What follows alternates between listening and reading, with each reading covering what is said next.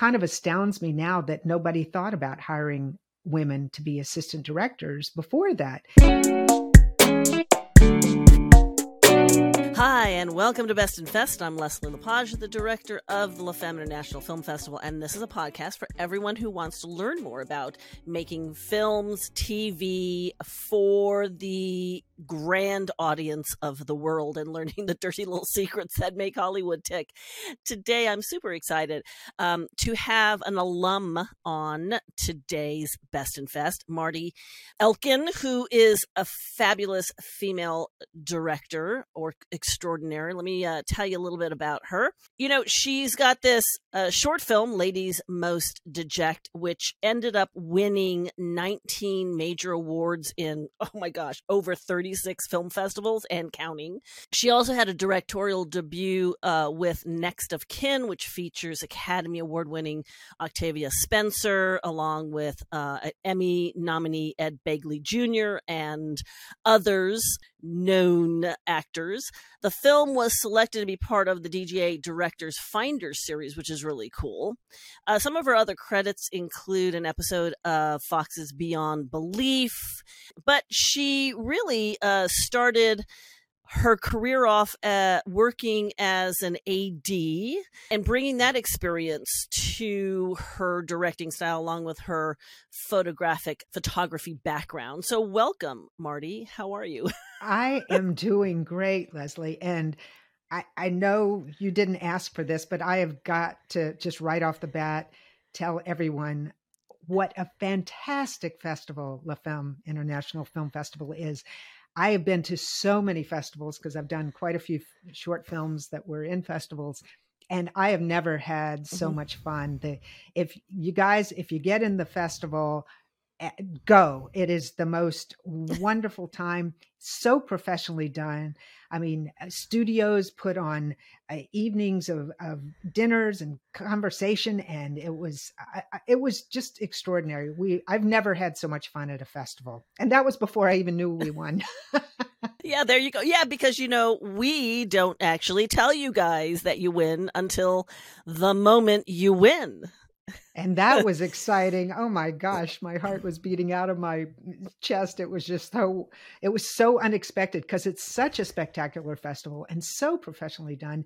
And i mean I, I, can't say enough great things about it. So what an honor to win that festival because i've just always thought so much of it. And that just blew me away. So that was icing on the cake to a great festival already. awesome. Thanks. Well, let's let's let's talk about you. Okay. So where on earth did you get this this bug, this bitten feeling to go, you know, I think I'm going to do entertainment as opposed to anything else in the world you could do?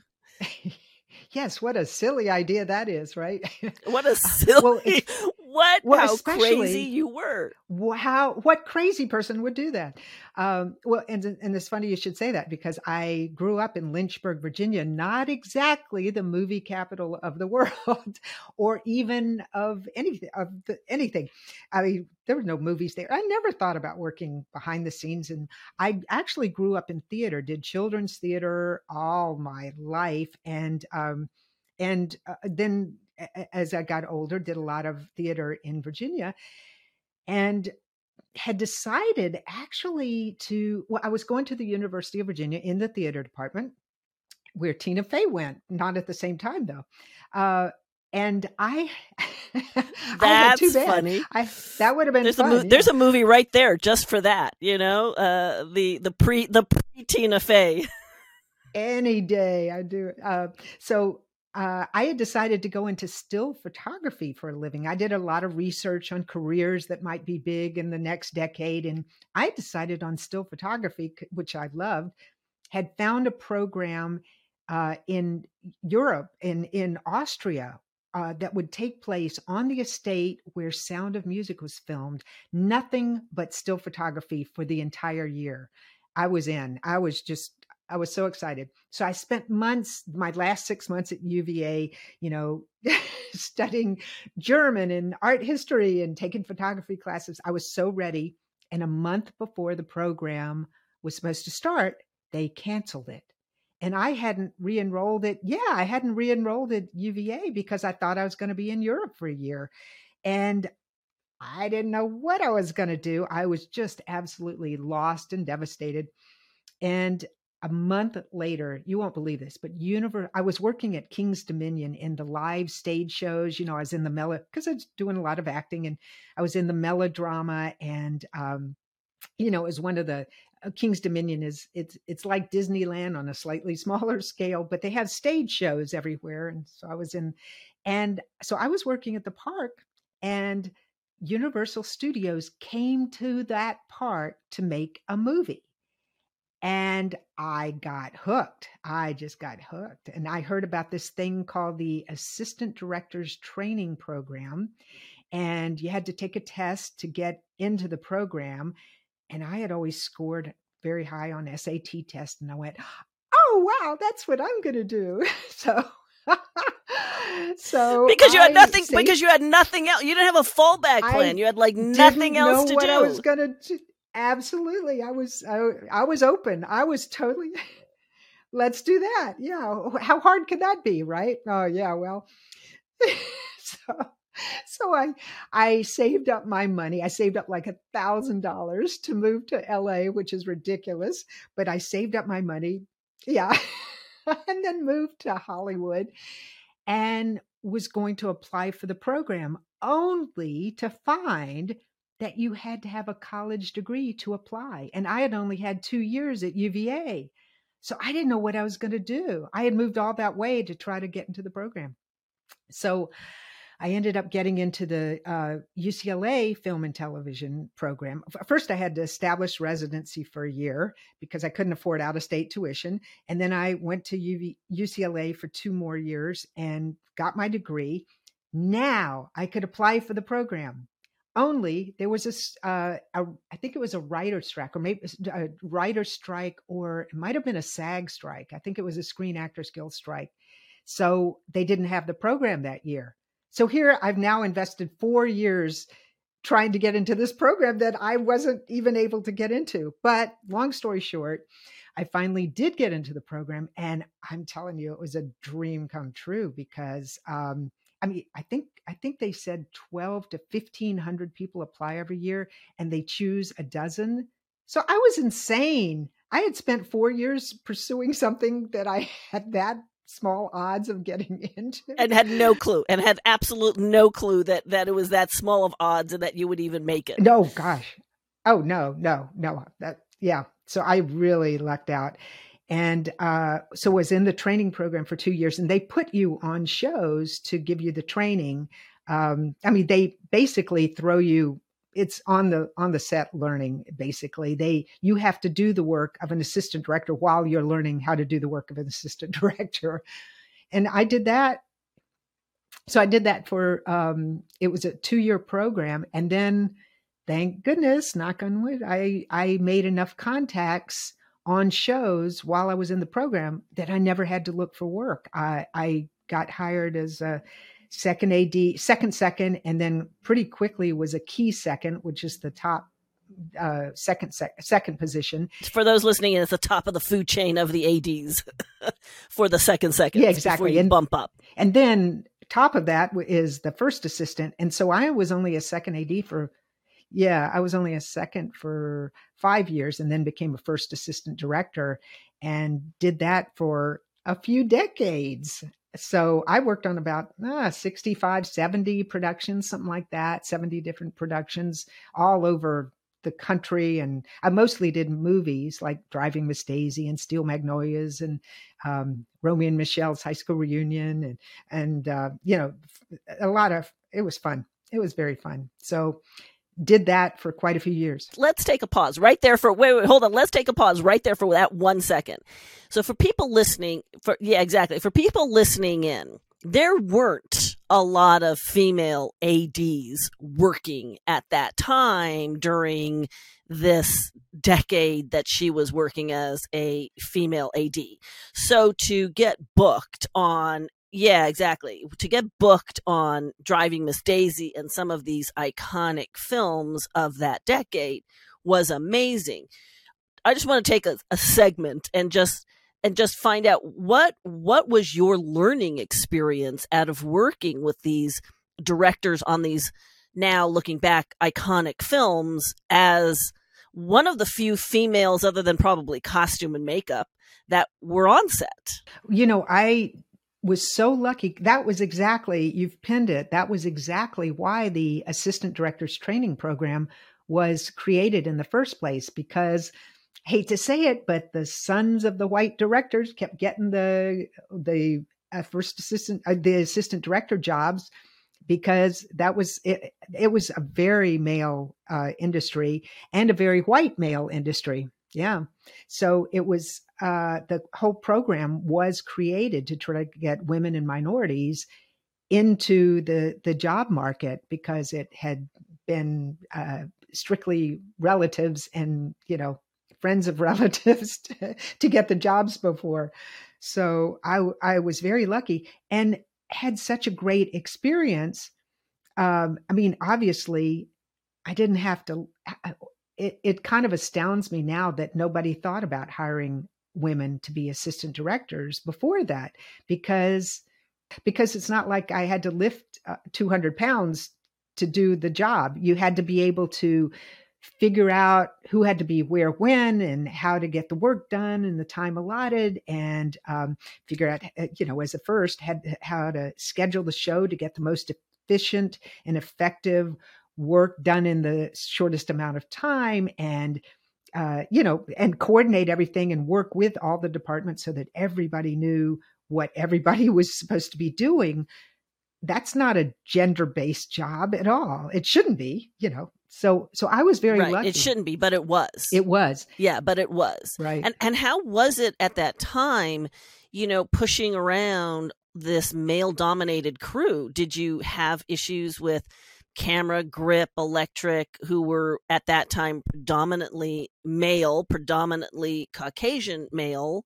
uh, listening to a female calling, you know, Cantor on set and telling you what to do and how come this isn't done and etc. Well, you know, it's funny because uh, I've had people ask me that uh, over the years, and and while I was doing it, saying, "Isn't it hard being a first AD?"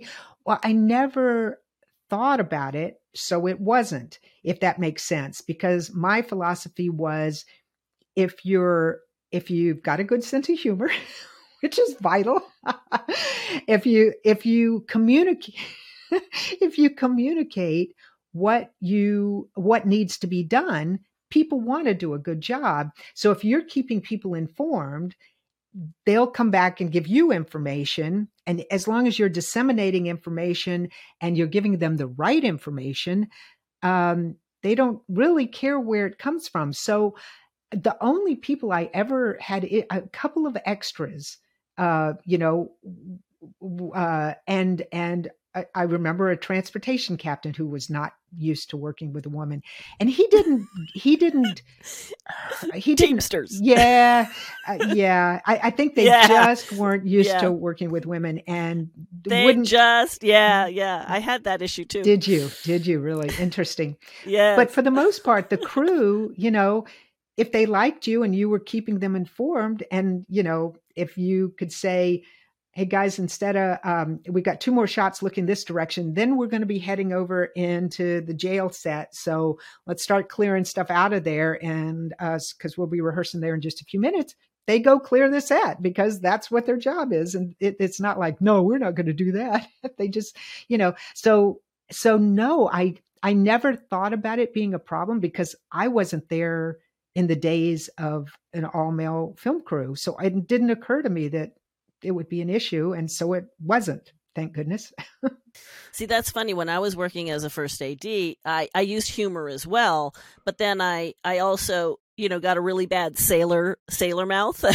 to to keep up with you know the boys uh so that and the and the humor uh the sailor mouth and the humor worked for me but yes i had one of those teamster drivers that gave me grief too big boy, New York, New York Bronx, big boy that just be just... interesting to see if it was the same guy. just didn't like being uh, told what to do by a girl. Um, anyway, so then from from there, you took this experience, and how did you make that that jump over to that first, um, you know, short film? That first, where you decided, uh, you know, after seeing all these directors, that you wanted to step up and start doing that. Well, you know, at, when I first started ADing, I went, "Oh my gosh, how could any?" You know, I was I started like on Hill Street Blues, so you know that was iconic too you know and and the opening shot would be all the way through you know through the whole patrol room and through the the uh, pen uh, the bullpen and then through the office and through I, mean the shots i was going oh my gosh how would anybody ever figure that out? And you were also there at hill street blues when they started that that motion camera which was really the first time they had used that kind of in you know filmed series which threw everyone for a loop when it was very successfully received. It was it was definitely an iconic uh, TV changing television show. So yeah, it was. Um, so yes, I found directing at that point going, oh my gosh, this is who would ever figure this out? Well, I kind of got over that because years go, go by and I'm a second and then I'm a first.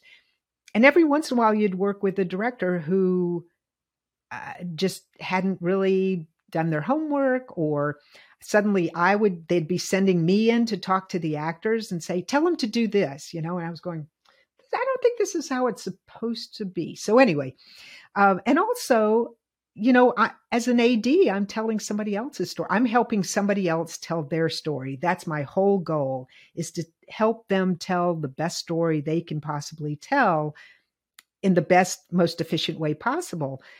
But that's not my story you know, I, I made a point. Uh, I I turned down ten jobs for every one I took as an AD because I really wanted to work on things that had a positive message or that my family could watch. I really made a point of picking and choosing, and thank goodness I had that uh, ability to do that.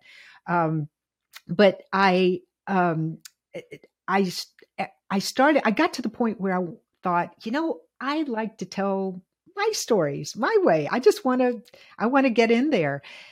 So that was um i i had found a, a very funny script called there goes the groom about um a woman who's you know in her 50s who's pretty much giving up given up on life and she goes to visit her father at an old age home and he to her total surprise, finds him about to get married, like right then. And she wasn't invited. So it's a very funny script, very, very witty uh, script. And and I just thought it would be so much fun to make a short film because I was kind of getting the directing itch and bug about that time.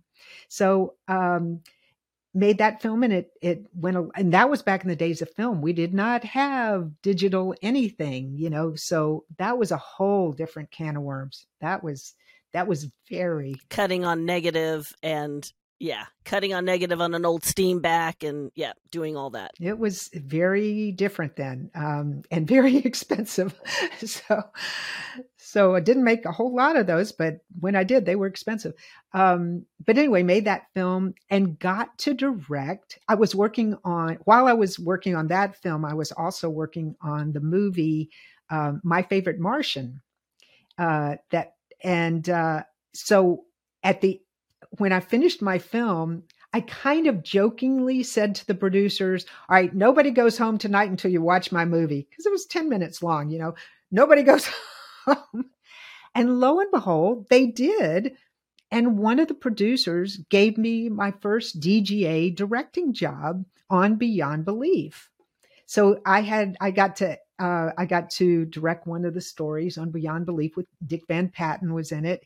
And, um, so that I thought was going to launch my career. And he says, "Oh, we're going to have we're going to have you do more of these. You did a great job." And then the show moved to Canada, so they could only hire Canadian directors. So that part didn't happen.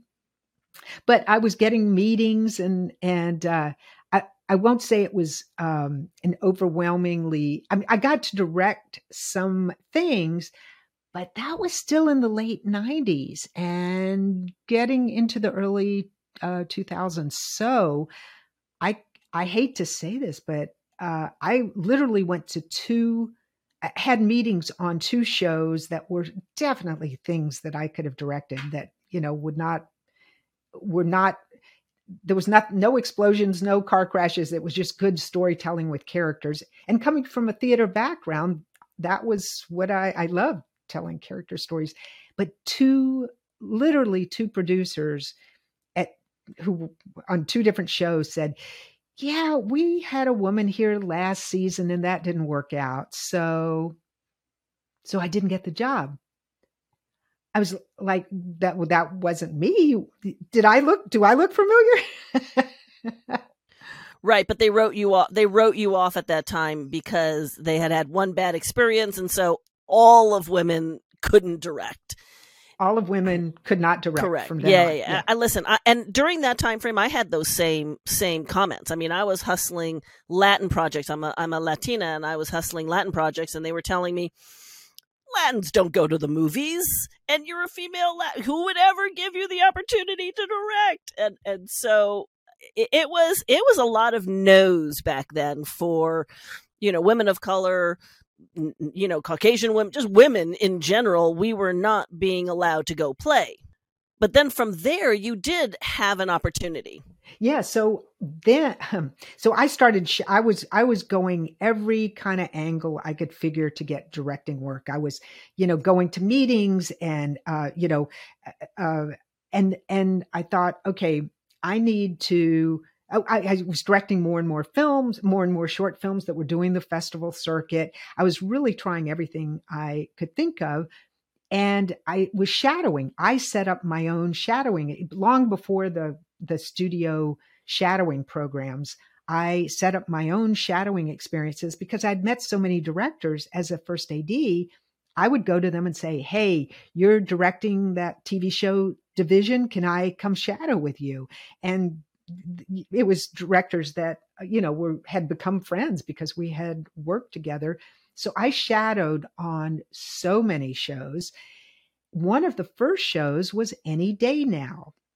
And Michael Zinberg was directing, and he didn't know me from anybody. He didn't even know I was going to be shadowing. I got, I got uh, um, the producer. I had written a letter to uh, to Nancy Miller, the creator of the show, and said, I just love the show. It's I'm from the South. I grew up in integration. I, I really that show means a lot to me. And she her office called me and said, How'd you like to come shadow? But didn't tell Michael Zinberg. So I show up to shadow and he goes, Who's this? Well, fortunately it worked out because literally eight years later, he heard about a script that was written by a woman and um, it was about a, a woman and they were looking for an up and coming director meaning they didn't have a lot of money to pay. So so he he said he called me. I mean literally this is 8 years after i had shadowed with him when he didn't even know who i was and he said i think i've got a movie you might be able to direct. And it worked out and i had 3 weeks of prep um, for a movie called Next of Kin. And uh, the producer, bless his heart, um, oh, uh, fortunately, I just finished another short film at that point. So I had a showcase piece of something recent that I could show them. And they hired me. And um, it was, I tell you, Leslie, at, having a theater background and a photography background and a assistant director background all those jobs, eh, I felt like I was so at home. All those jobs came together in directing. And it was the most fun I have ever had because it just made sense. It just, it was everything I had worked on my entire, my entire life coming together in one job. Uh, it was very hard. We had almost no budget. And the producer had a medical issue come up. We only had three weeks of prep because we had to shoot. We were shooting with a 14 year old little boy, and he was about to start school. So we literally had 12 days to shoot, and we had to shoot him by a certain time. And uh, the producer got really ill and was in the hospital the whole last week of prep. And we didn't have a we couldn't afford a location manager. We couldn't afford another producer. We so i was the one running around getting locations trying to set deals with the prop house and trying and and you know trying to do casting. So it was a trial by fire but once i was on the set it just felt so great. I mean like i knew how much time we had and i knew how to economize the shooting because I had to deal with a 14 year old boy who had, had, I think he had 10 hour working days. And I, you know, I had to figure out how, and he was in everything. So it, it just, everything I'd all done came together in that job, which was so much fun. It was really fun. And it ended up getting distribution and doing well in the, you know, world of film sadly, it didn't uh, get domestic distribution yet. Uh, it's on Tubi now, but it did get some foreign distribution. Uh, the producer um, w- was a new producer and had hired some sales agents, but um, they did not do him a very good service. Uh, so uh, so that was sad because it's a really, I think it, the movie holds up well. And gosh, Octavia Spencer was in it for heaven's sakes. So um, you can see it on Tubi um, at the moment, and uh, it was. I think I think it turned out very well. I was very proud of that.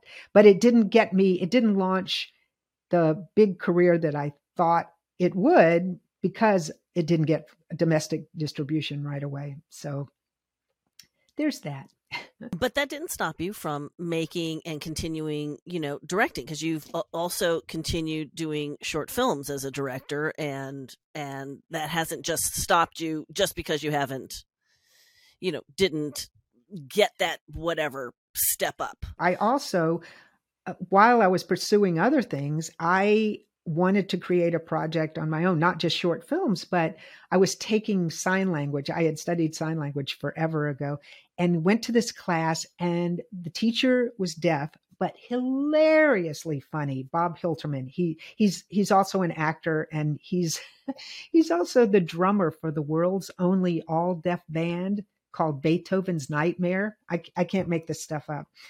So, but he was hilarious. And the class was so popular. Literally, they had had to bring in extra chairs every class. People were sitting on bookcases. So many people just loved his class.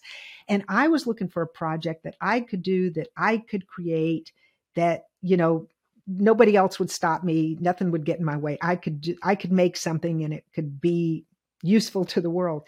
And so I talked to him about creating this sign language series called Shut Up and Sign and we made uh, uh, several episodes that sold nationally and it's won all kinds of awards and they're the funniest way i've ever seen to make sign language I mean, to uh, funniest way i've ever seen to learn sign language and i've watched a lot of videos. Most of them are pretty boring and this is really fun and and he plays all the characters and so that was a project that i thought you know while i'm waiting for other things to happen. Let me let me do this which is fun. And then also i was working on feature um, i had a bunch of feature projects feature film scripts that had come to me. And oh, i can't tell you how many of them came so close to getting made. There was one script we had the funding for three different times and then it would fall through. And then we'd go again and they go oh yeah we really got to make this script. And then something would happen so that was that's why I kind of made shut up and sign because it was just so frustrating waiting waiting for other people to give the okay and the green light and the money. Right, right. So you took your career in your own hands and went ahead and you know made an entity you could make, which is you know uh, uh, uh, I think the only way to to get anything done in this industry is you've just got to mantle it yourself. So, um, but then you got hooked up um, and um, and went on to also create a short film, right? Ladies Most Deject, which you know went through the festival circuit and and has done really really well, winning um yeah, really well. So let's talk about that. Let's talk about that process for you, what that was all about, how you brought together um the other producer on that, what he did for the project. Well, actually, it was the other way around.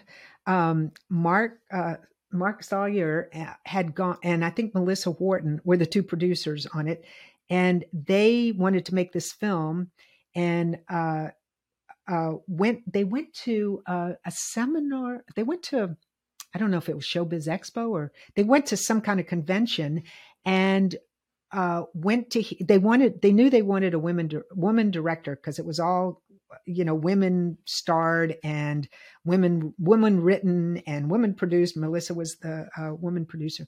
And they went um, to uh, a spe- I, i'm also in the alliance of women directors which is a wonderful organization for women directors by the way. It's over 400 women directors um, who are very supportive of each other in their projects. And I ended up being on the board of that for four years. But at any rate, the uh, the person who uh, Jennifer uh, Jennifer Warren was the one who started uh, Alliance of Women Directors, and she was speaking at this convention. So they wanted to go and see if they could pick, you know, find out about women directors. And she said, "We've just just created this database on our website." where you can do a search for women directors and find you, you know if they've done short films or they do comedies or whatever and so they um, went did a filter to see you know who had directed short films that had won awards. I don't know what they filtered. And they came across me and somehow in my bio i said that i was from virginia and their company was based in virginia. And they went she would probably understand the because it's about a, a, young teenage girl who's struggling to take care of her siblings because her mom is a meth addict and just trying to figure out how to get through life and so um, they called me we absolutely hit it off we met and were just immediately in love with each other and so they actually hired me for the project. They already had the project going. They knew they wanted to shoot. They had they wanted to shoot in Appalachia, uh, where this whole issue was pretty big right then, and uh, they wanted a woman director. And that just so I was I was the one that was very blessed and very lucky that they came across my my resume. So that's how that started. and it has yielded great results. So, where do you see yourself in the next five years, and what are you working on now? Well, um, still have several directing projects that you know always trying to get funding for. I had a project um, called, called Sacred Thursday that it's about a group of women who um, play bridge in the South, and uh, it's a it's not quite a farce, but a very funny script. And Oh, while I was working in on Nancy Drew as an AD on Nancy Drew, the movie in Atlanta, I got this call from a producer who's very well known who said, I think you should direct this movie out of the blue. And he said, but I'd really like for you to meet the writer. She, but she lives in Atlanta. He had no idea I was in Atlanta at the time. And I went, I'll go meet her. and we totally hit it off. And we've been trying to get this movie made. It's been a lot of places and been considered. Hasn't quite got the funding yet, but we're still working on that. In the meantime, this last year, I um, uh, hope to follow in your footsteps. Uh, my friend of mine and I just got sick of seeing bad news everywhere we turned, and we started working on a podcast, just telling funny. She's very funny. Sherry is one of the funniest people I know. She's in Colorado. She moved to Colorado, but we wanted to do something together. And we just started telling funny stories about our childhood and just simpler times, you know, just funny eh, funny things to spark people's memory and just give them something to listen to other than bad news that's everywhere. And uh, it's called just just jiggle the handle and we just launched it a couple weeks ago but we've spent the last year working on 30 episodes that we're we've launched four. I'm just about when we get off i'll be launching the fifth episode and it's had nowhere near your success. In the first week we had 500 downloads but it's i i strive to be you, Miss Leslie, because your your there. podcast is extremely successful. I'm just so impressed. I'm so impressed. and good stuff. You have really good stuff on. And good stuff. Yeah, we uh we lo- we're into what one year and four months. Yeah. So we're a year and four or five months into it. So, um, you know, we're super happy uh, that it's had such success. Thank you to people like you, you know, sharing their stories and, and, and how they got where they got. So, what's your piece of advice for young filmmakers, you know, coming up the ranks, young women filmmakers uh, that um, you can bestow to us? Yeah, if you want to be a director, I you just have to like go all in and do the best make the best short film you can possibly make and get it into festivals. I know it sounds so easy, right? But uh, you do get more attention if you get into festivals and um, and you've got like a really solid piece of work and make what you want to direct. Uh, you know, if you like character pieces, you know, make a character piece. If you want to be on the big action film, make a big action, make a big action film as your budget budget will allow. But make something that knocks people's socks off. And like I say, it's so much easier said than done.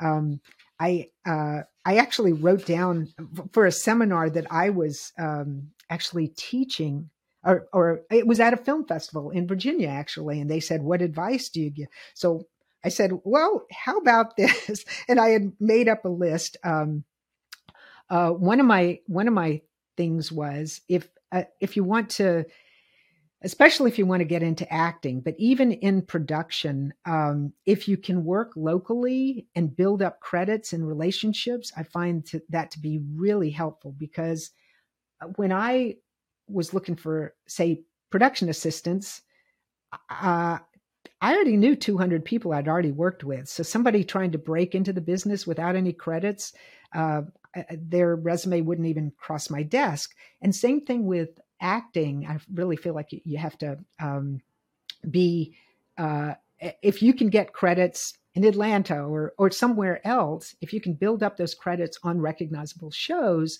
that's going to be a lot. Like when we went to when Nancy Drew went to Atlanta, we had four or five people from LA and the other 22 parts were from, you know, they cast locally, so it's a lot easier to get those parts. Yeah. If you're trying to be a director, I highly advise you to learn Final Cut Pro, learn how to edit Final Cut Pro or a, a similar program, an editing program. So you really get a sense of what cuts together, what footage is needed, um, transitions. It just it just is such. You can shoot a film, but if you don't know how it comes all to get together, I can't say enough about learning an editing program. And they're easy, they're cheap, and they're you know easy to learn now. Um, let people know your goals. Nobody can help you if they don't know what you're looking for. But I always say ask for advice. Don't ask for a favor because people love to give advice. If you say, I need to ask a favor, everybody goes, Oh, no, please, I'm not, no, I'm busy that day.